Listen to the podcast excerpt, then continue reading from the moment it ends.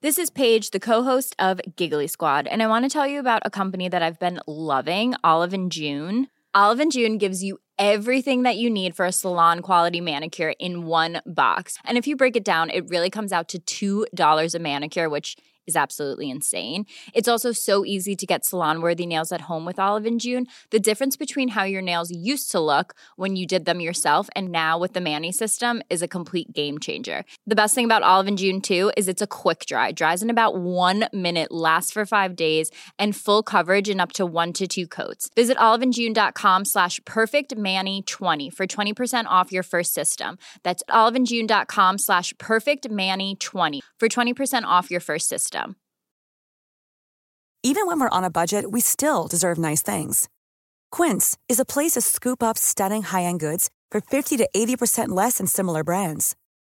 They have buttery soft cashmere sweaters starting at fifty dollars, luxurious Italian leather bags, and so much more. Plus, Quince only works with factories that use safe, ethical, and responsible manufacturing. Get the high-end goods you'll love without the high price tag with Quince. Go to quince.com slash style for free shipping and three sixty-five day returns.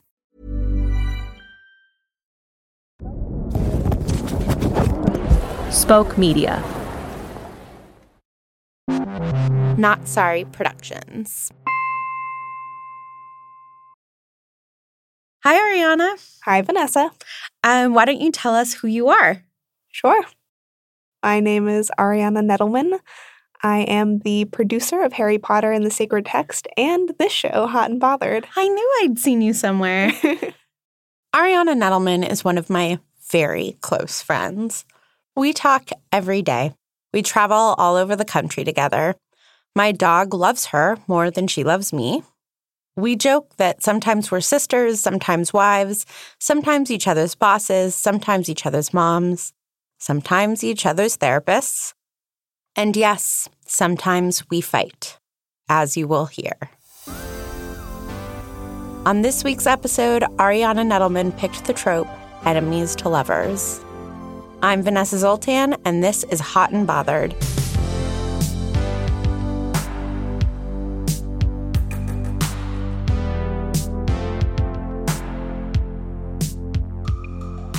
So the story is kind of based on Anne Bonny and Mary Read. So I don't know if you know them. They're two pretty famous female pirates. No idea who they are. Great. I know just a very small amount about them, enough to be inspired.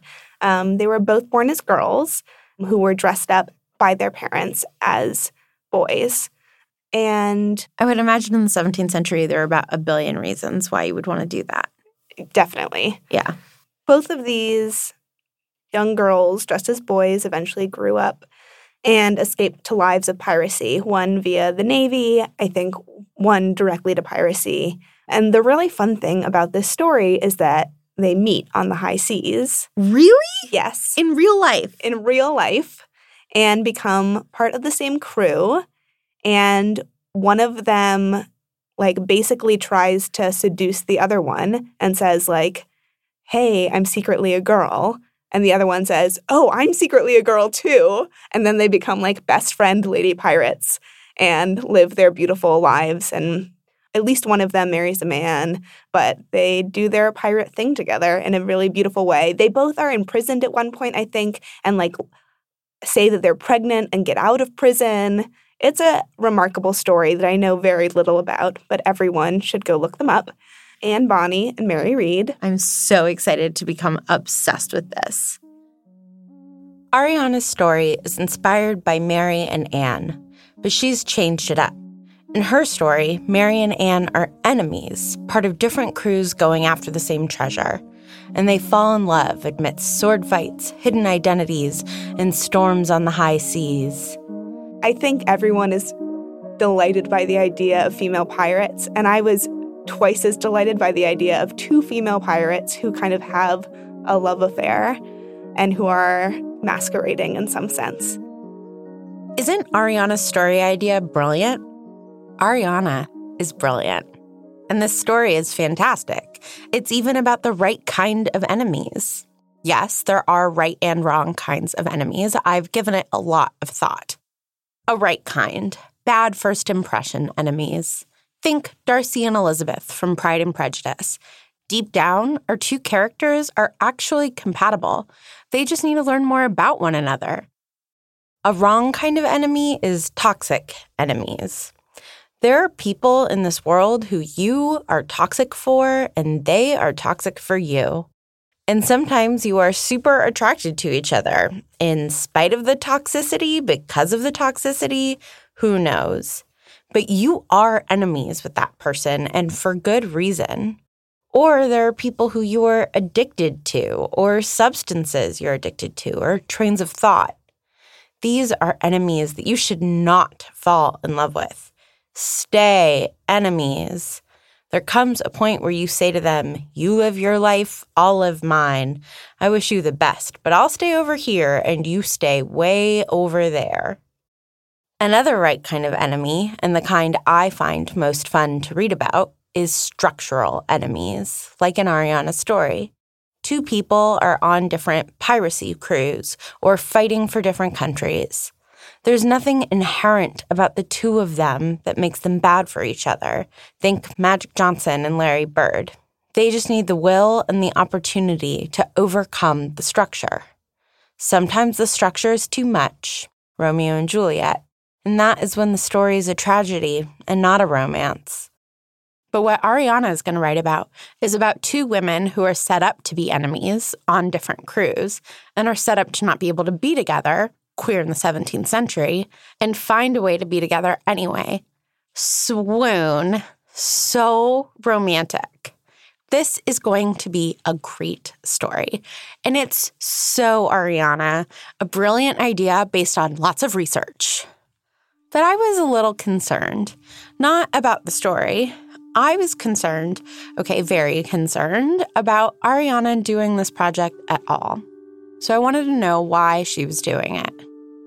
I was a kid who loved writing. I wrote stories all the time. I went to creative writing, like, summer camps and minored in theater in college so that I could take playwriting and screenwriting classes. Um, I have not done any creative writing since college, and in the last two years, I've pretty much stopped doing any kind of writing. Why have you stopped writing? That's such a good question that I wish I knew the answer to. Fear, I guess. I so I was in divinity school, as you know, um, and I had all of these papers to write. And in this, like, slow process, I just gradually stopped being able to write them. I probably, there's probably one paper that I didn't write, and that just, like, flipped the switch, and suddenly I didn't write. It was suddenly, like, I couldn't write anything after I hadn't written that one paper. I watched Ariana as she struggled with to do or not to do grad school for over a year. It was awful. Grad school was torture for her. So was the process of deciding whether or not to quit. She talked to her parents, her brother, professors. I made her ask a tarot card reader because why not?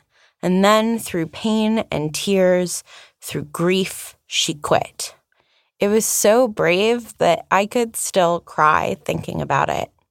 And she just went from being so unhappy to being happy, and from so unhealthy to healthy. And not even two months after she quit, she had signed herself up for this writing project. Writing is so painful for me. Even when I was in college, every paper held so many tears inside of it. And I just never had the option in college not to do it. Like, I had to do it. And, like, suddenly when I when there was one paper that I hadn't written, there was this whole other option of not writing that was so much easier. I just found myself opting into it because I know the expression, like, pulling teeth is a cliche, but, like, that is what it feels like to write for me. It feels like I am involved in a process of self-harm. And at some point, I just decided to stop hurting myself.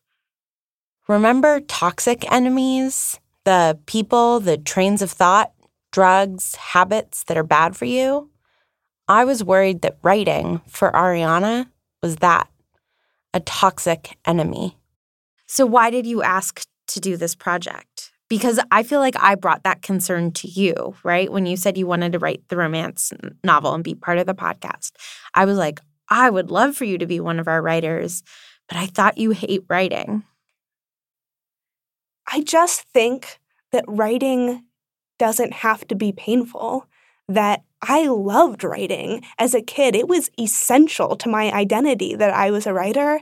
More painful than writing for me is the idea of never writing again. Mm-hmm. And this seems like such a safe space to, to practice it a little bit. There's nothing at stake in writing a romance novel for yourself. If it's cliche, it's supposed to be cliche. All of the things that I would worry about what my graduate school writing could be if I turned it in and someone else read it doesn't apply here in theory. Maybe I will struggle and hold myself to those standards. Um, but if there is any way for me to overcome this wall that is writing, I think it is in writing a romance novel. I am skeptical of this reasoning, but I'm biased. I don't believe in beneficial suffering at all. I come by that feeling, honestly. I am the grandchild of four Holocaust survivors and the child of refugees. So I was raised to believe that suffering is something that happens to a person, not that you willingly sign up for. The world will bring you suffering. Just wait. Don't self-inflict. So I basically want an all but guarantee that suffering will pay off. Like, the gym sucks, but having a strong heart and good blood pressure is good, so that suffering is fine. If I am not at least reasonably sure that the suffering will be worthwhile, then I want to do everything I can to stop it from happening. And I did not think that Ariana's suffering was going to be worth it. I felt like I was giving her the instrument of more torment. She dropped out of divinity school, which was such a big, hard decision to end this suffering, and now I was giving her away right back to it. But also, she's not a child. I may pretend to be her mom sometimes, but she's my fake mom just as often and has a real mom who is named Libby and is great. And I know that another thing to call someone who goes around trying to prevent the suffering of others is someone with a savior complex, or is patronizing or overbearing. And I don't want to be any of that. My sophomore year of college, I went through a terrible depression. I was in bed for two weeks. The guy I was dating, Aaron, came over after the two weeks and said, "Time to get out of bed." I remember thinking, screw you. You do not get it.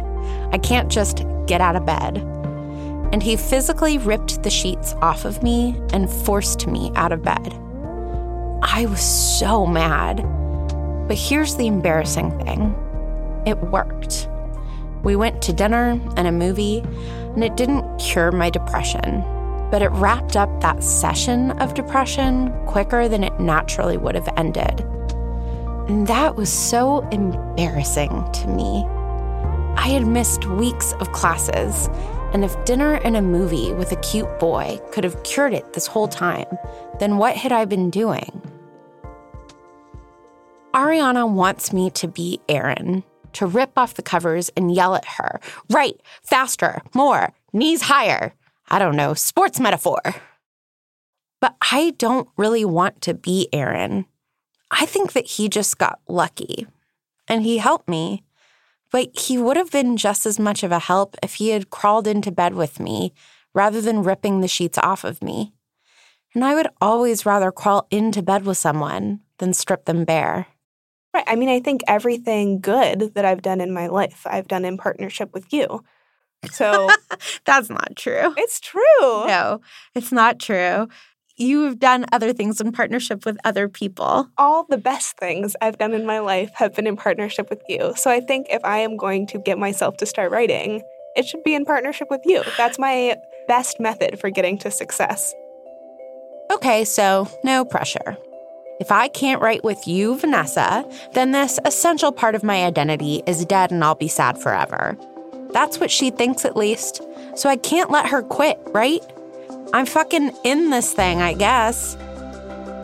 We parted for a month, and I had no idea how this was going to go.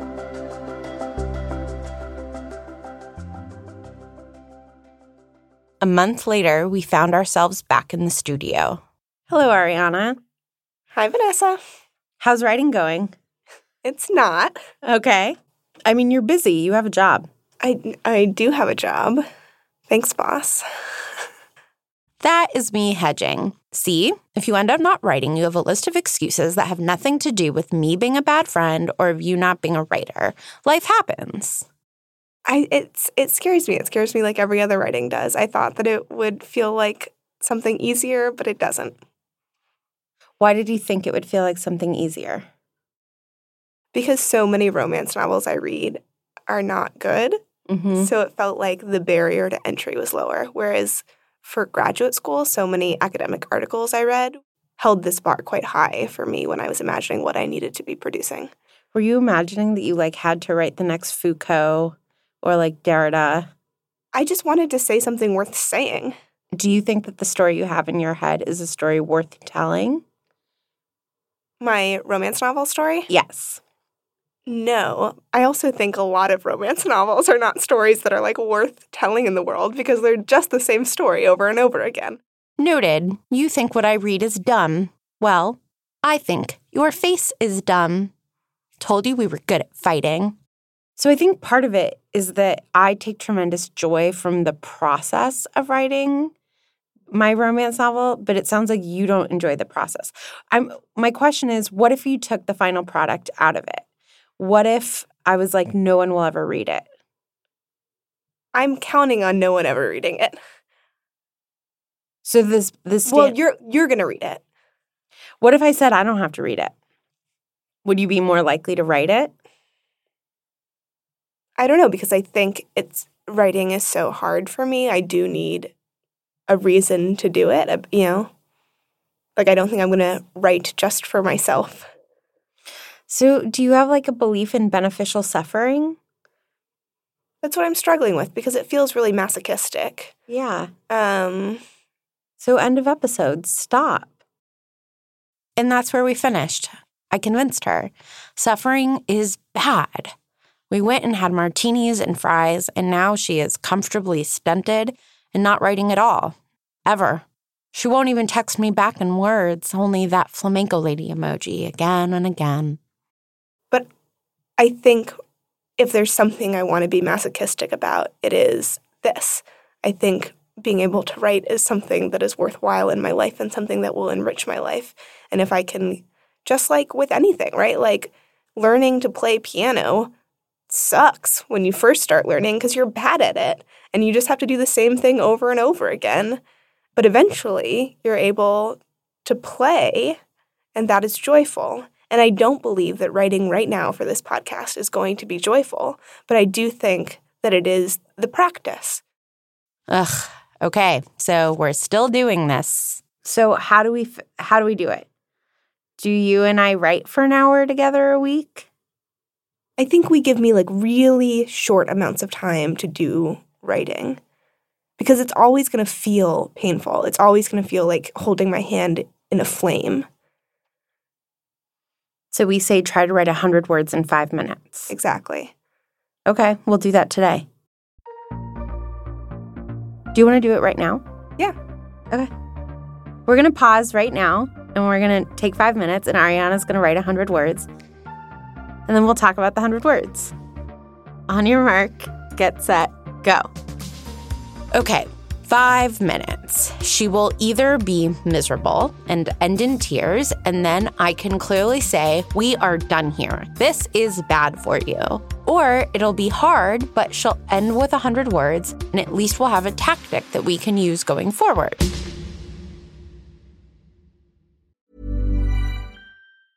When you're ready to pop the question, the last thing you want to do is second-guess the ring. At Blue Nile dot com, you can design a one-of-a-kind ring with the ease and convenience of shopping online. Choose your diamond and setting. When you find the one, you'll get it delivered right to your door. Go to Blue Nile dot com and use promo code LISTEN to get fifty dollars off your purchase of five hundred dollars or more. That's code LISTEN at Blue Nile dot com for fifty dollars off your purchase. Blue Nile dot com, code LISTEN. Hey, I'm Ryan Reynolds. At Mint Mobile, we like to do the opposite of what Big Wireless does. They charge you a lot, we charge you a little. So naturally, when they announced they'd be raising their prices due to inflation, we decided to deflate our prices due to not hating you. That's right. We're cutting the price of Mint Unlimited from thirty dollars a month to just fifteen dollars a month. Give it a try at mintmobile.com slash switch. forty-five dollars up front for three months plus taxes and fees. Promo rate for new customers for limited time. Unlimited more than forty gigabytes per month slows. Full terms at mint mobile dot com.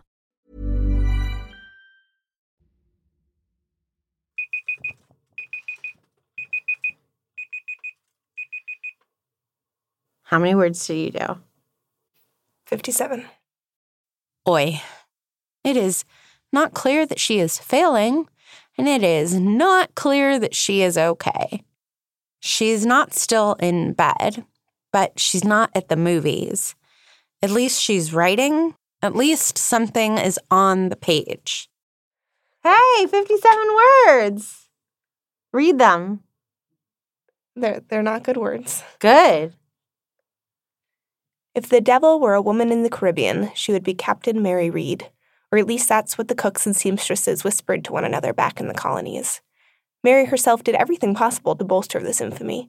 She started small, took out an ad in a local newspaper, Captain Mary Read, wicked murderer, question mark. Um, okay, how do you feel? How did writing for those five minutes feel? Was it miserable? Not every second of it. How do you feel now? Like I want to delete it. What if I told you it was good? I just don't think you learn about a character by talking about a character. I think I should start the scene in the bar. Whatever. I know I don't sound like it, but I was very annoyed with Ariana in that moment. Like, really deeply annoyed. She said she wanted to write, and that sitting with me was the best way to make that happen. And we did that.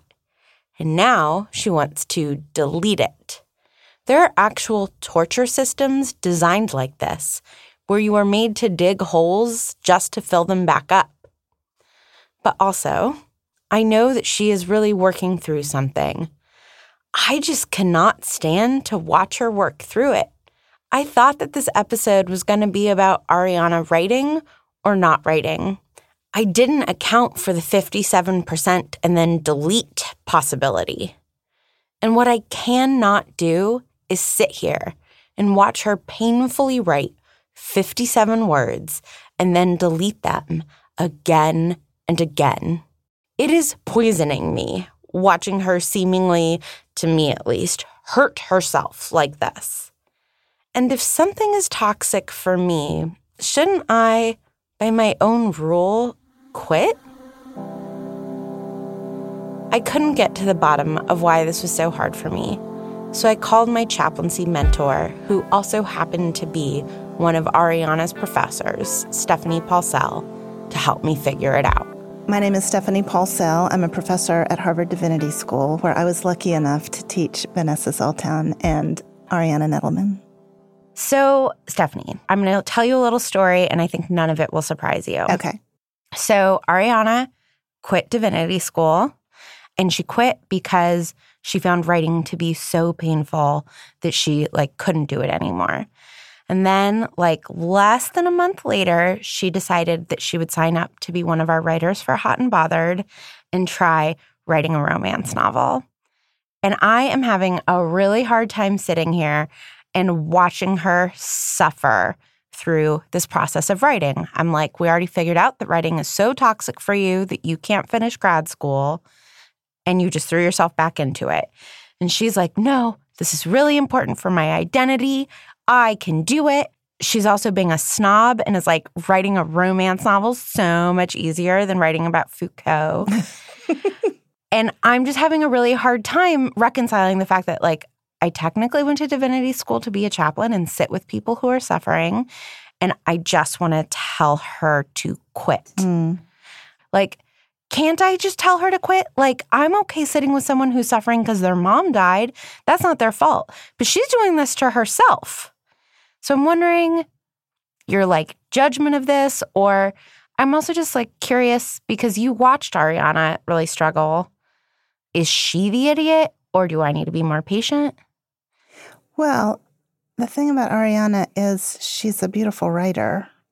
And like for a lot of us, it's painful to get those words on the page. I guess I would never tell Ariana to quit writing. I can't imagine telling Ariana to quit writing. There's obviously something in her that wants to write. She's a really good writer.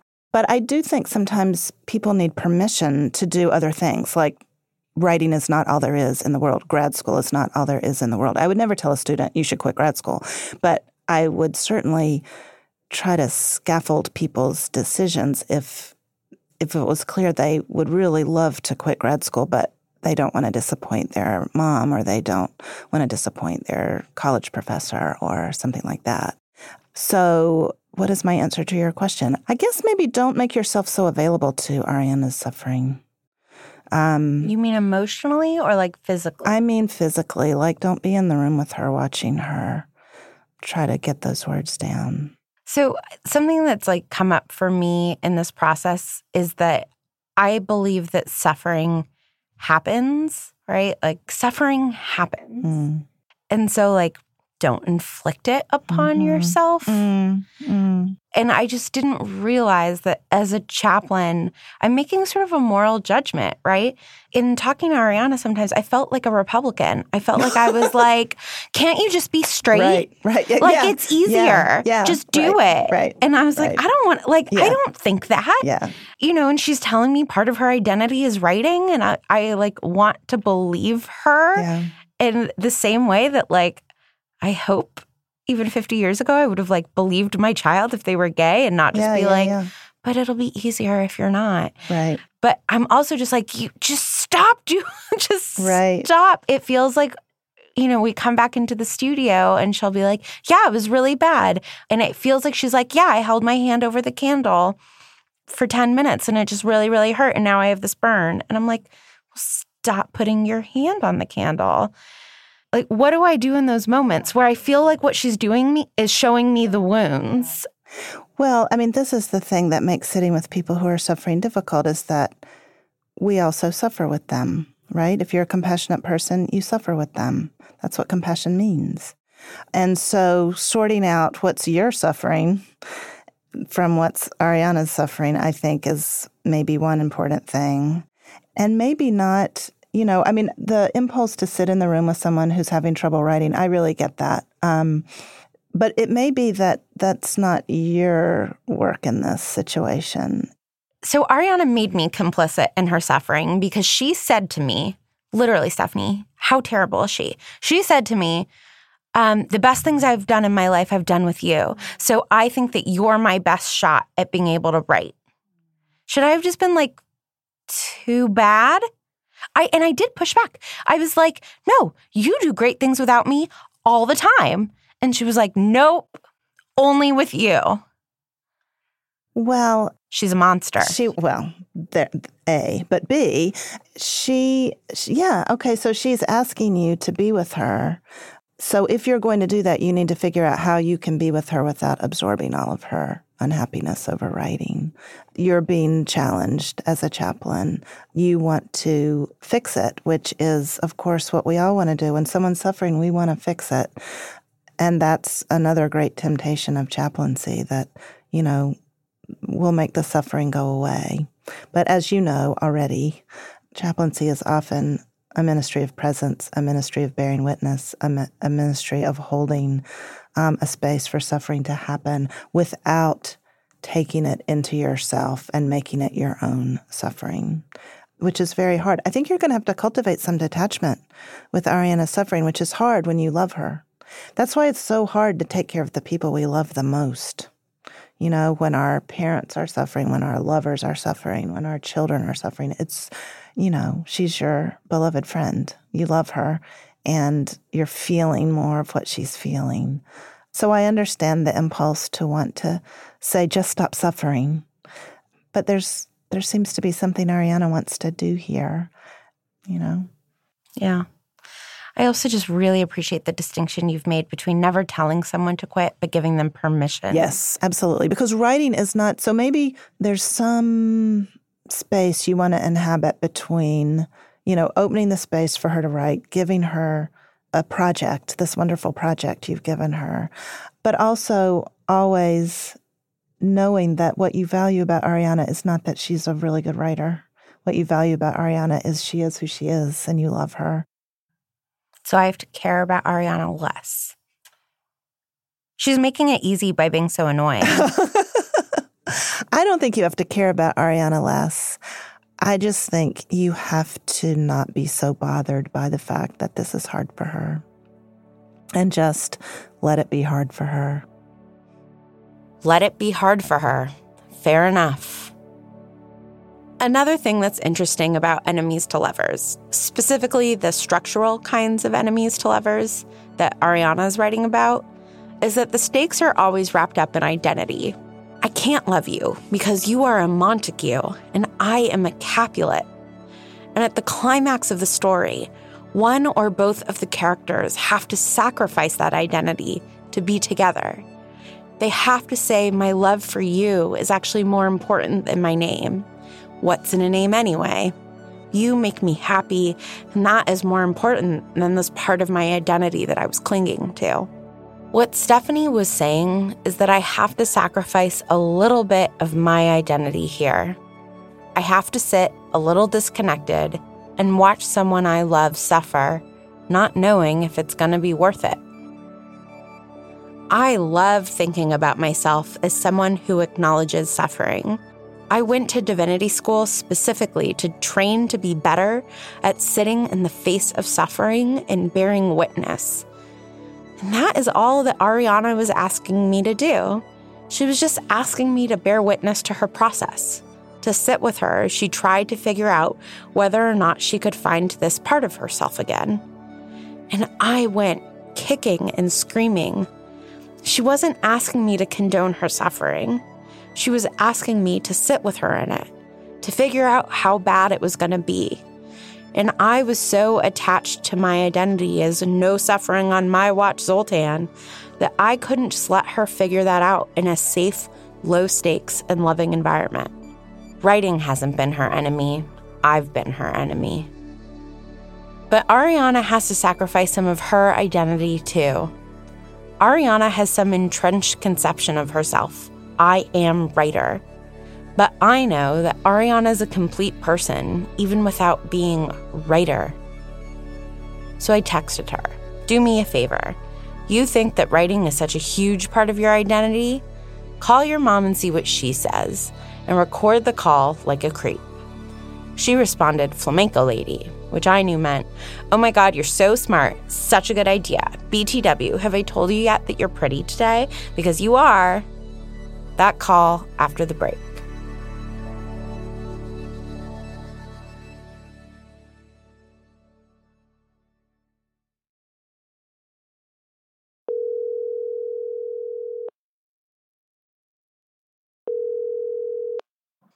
Hi, Mama. Hi, sweetheart. How you doing? Oh, yeah, I'm doing great. How are you? I'm doing great. Um, I just have a couple questions for you. Okay, shoot. Okay. What was your experience of me as a writer when I was a kid? And, like, what is your awareness of writing as an anxious thing for me? Where does that start? Oh, that's probably more in high school when you were stressed out about writing papers. I don't remember in middle school. Do you remember? I mean, I remember I just did the Who Am I interviews at Lincoln Middle School. Mm-hmm. So I pulled out your Who Am I binder. Do you remember that? Did you? It didn't get the sense that you really stressed about that, or maybe you remember more vividly. No, I don't remember. Um, what's a Who Am I binder? It's the culmination of the seventh grade at Lincoln Middle School here in Santa Monica, and they've been doing it for many, many years. And they try to help kids articulate their vision of what constitutes a worthwhile life. You do an essay on my glory, you know, something from your your the your year that you were proud about, and mm-hmm. you in your glory you took a different angle. Instead of writing something you're really proud about, you wrote about having sort of a nervous breakdown on the phone with your friends when you said you had no talent. Does this sound familiar to you? No. What? Yeah. You were saying you didn't have any talent, and they were trying to say, oh, no, Ariana, you're this or that. And you say, those aren't talents. Those are just qualities. And then you, at the end of it, you say, okay, I do have a talent. I'm a good friend. Because they said, oh. they said you were, one of your talents was writing. Oh, no, I'm not a good writer. Joey's the good writer. You know, you poo-pooed everything. That's so sad.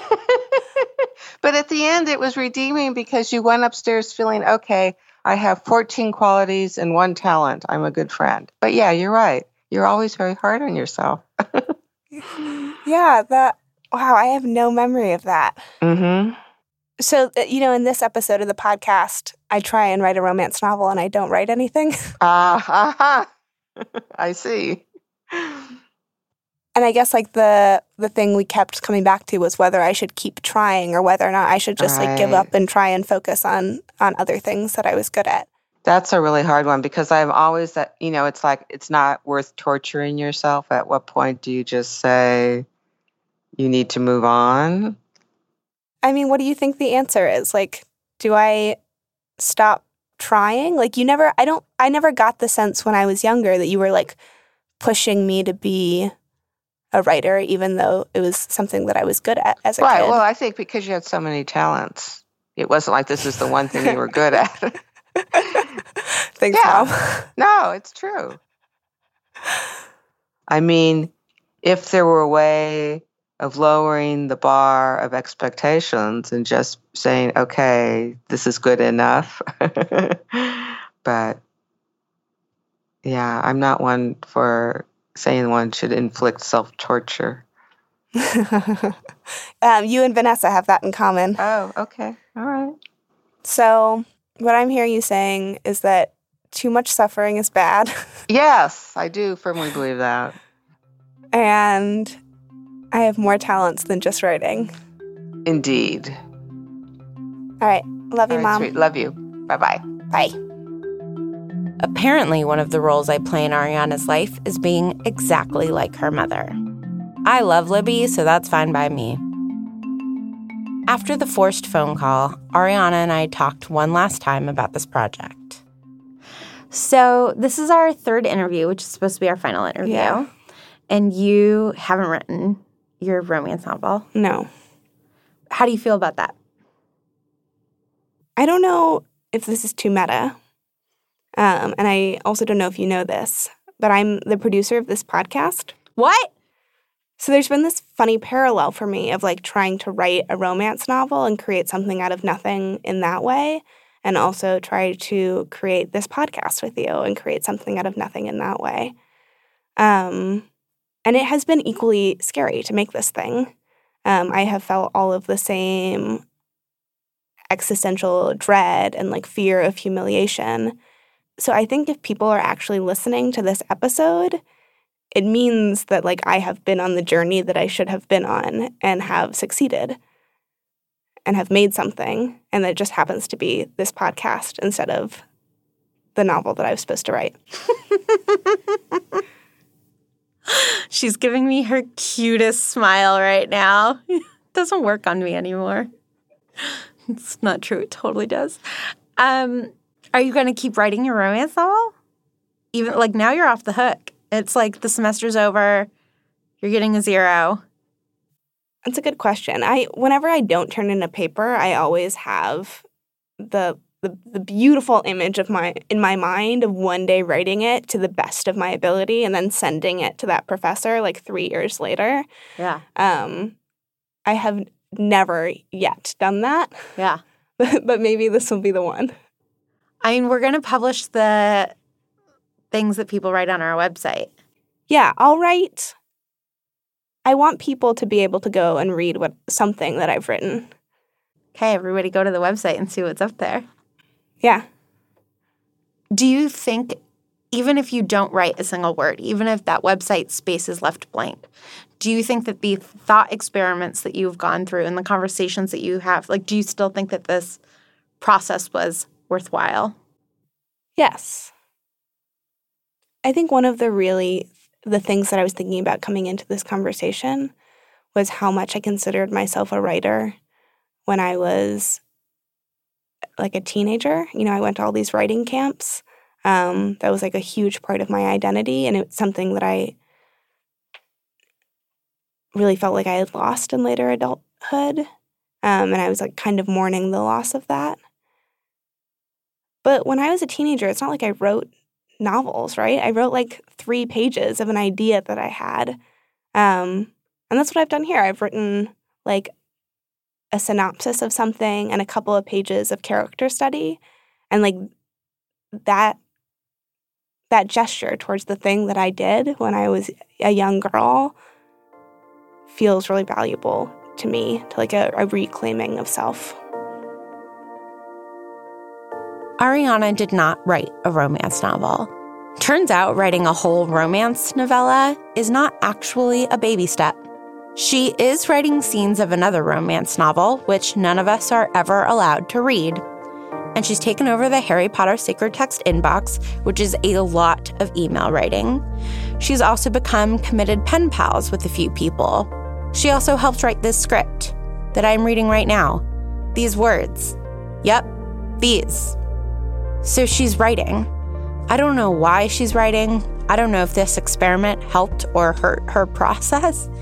I don't know if it was just getting some distance from grad school. I don't know if it was maybe me saying, you can quit. But I do think that Libby and I were right, and Ariana was wrong. She is good at many, many more things than writing. But she is still writing. But for now, writing has become a non-toxic enemy, a worthy adversary to cross swords with on the high seas. Whether they fall in love over their crossed swords is yet to be seen, but I don't think that they will do any mortal damage to each other for now. But of course, I worry, because as her wife slash therapist slash boss slash employee, and apparently mom, I'm in this for the long haul.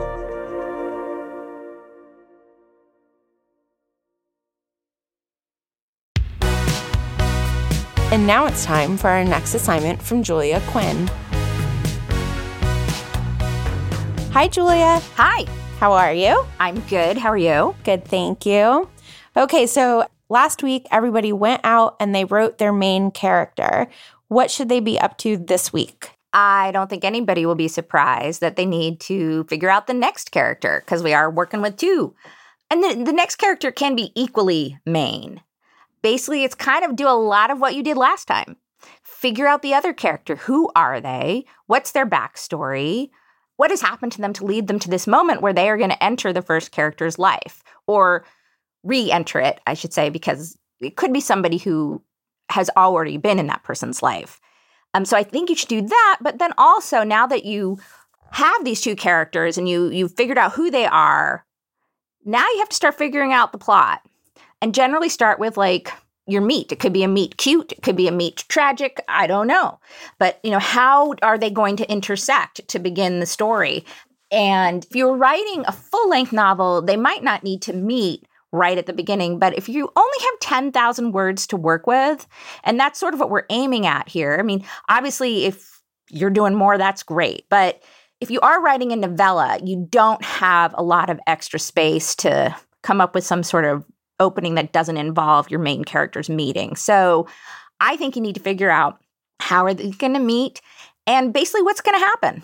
Are you going to work with a tried and true trope? Are you going to do enemies to lovers, friends to lovers? There's all sorts of fun tropes you can work with, or just regular plots. You know, is it going to be a workplace romance? I mean, even deciding the two characters is going to determine a lot, right? If one of them is much older than the other one or much wealthier than the other one, right? It sounds like what you're saying is starting to think about the way who these people are will impact what happens to them. Exactly. So write your second character and then do sort of like a one to two page outline of how you think the story is going to arc.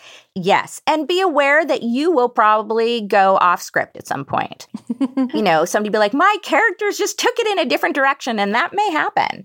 You may change your mind, but at least you get something down to get you moving. It is so important.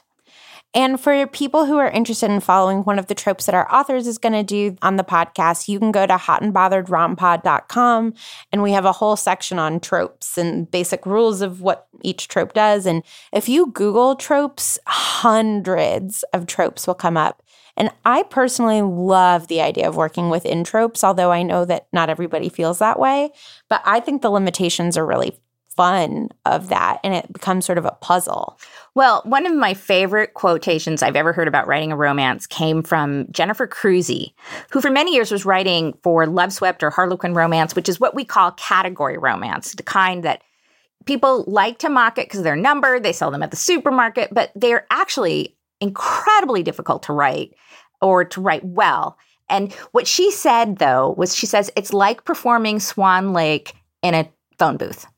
So working with a trope can actually be more difficult because there are rules you have to follow. But these are all, that's the thing. I'll probably say this every single episode. There's no one right way to write a book.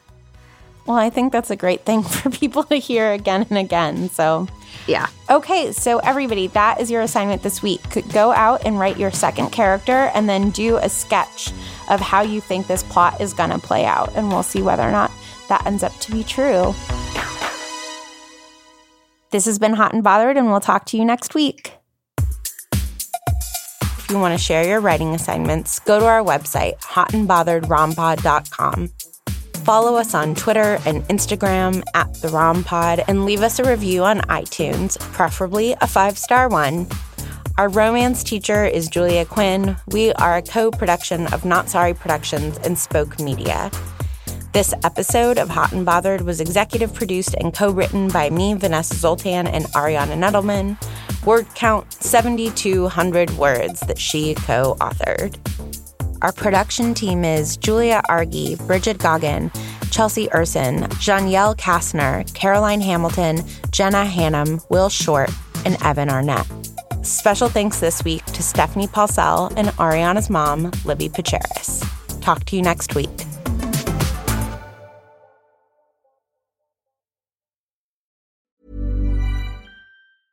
Hey, it's Paige DeSorbo from Giggly Squad. High quality fashion without the price tag. Say hello to Quince. I'm snagging high-end essentials like cozy cashmere sweaters, sleek leather jackets, fine jewelry, and so much more. With Quince being fifty to eighty percent less than similar brands. And they partner with factories that prioritize safe, ethical, and responsible manufacturing. I love that. Luxury quality within reach. Go to quince.com slash style to get free shipping and three hundred sixty-five day returns on your next order. Quince.com slash style. Imagine the softest sheets you've ever felt. Now imagine them getting even softer over time. That's what you'll feel with Bowl and Branch's organic cotton sheets. In a recent customer survey, ninety-six percent replied that Bowl and Branch sheets get softer with every wash. Start getting your best night's sleep in these sheets that get softer and softer for years to come. Try their sheets with a thirty night guarantee. Plus, get fifteen percent off your first order at bowl and branch dot com. Code BUTTERY. Exclusions apply. See site for details.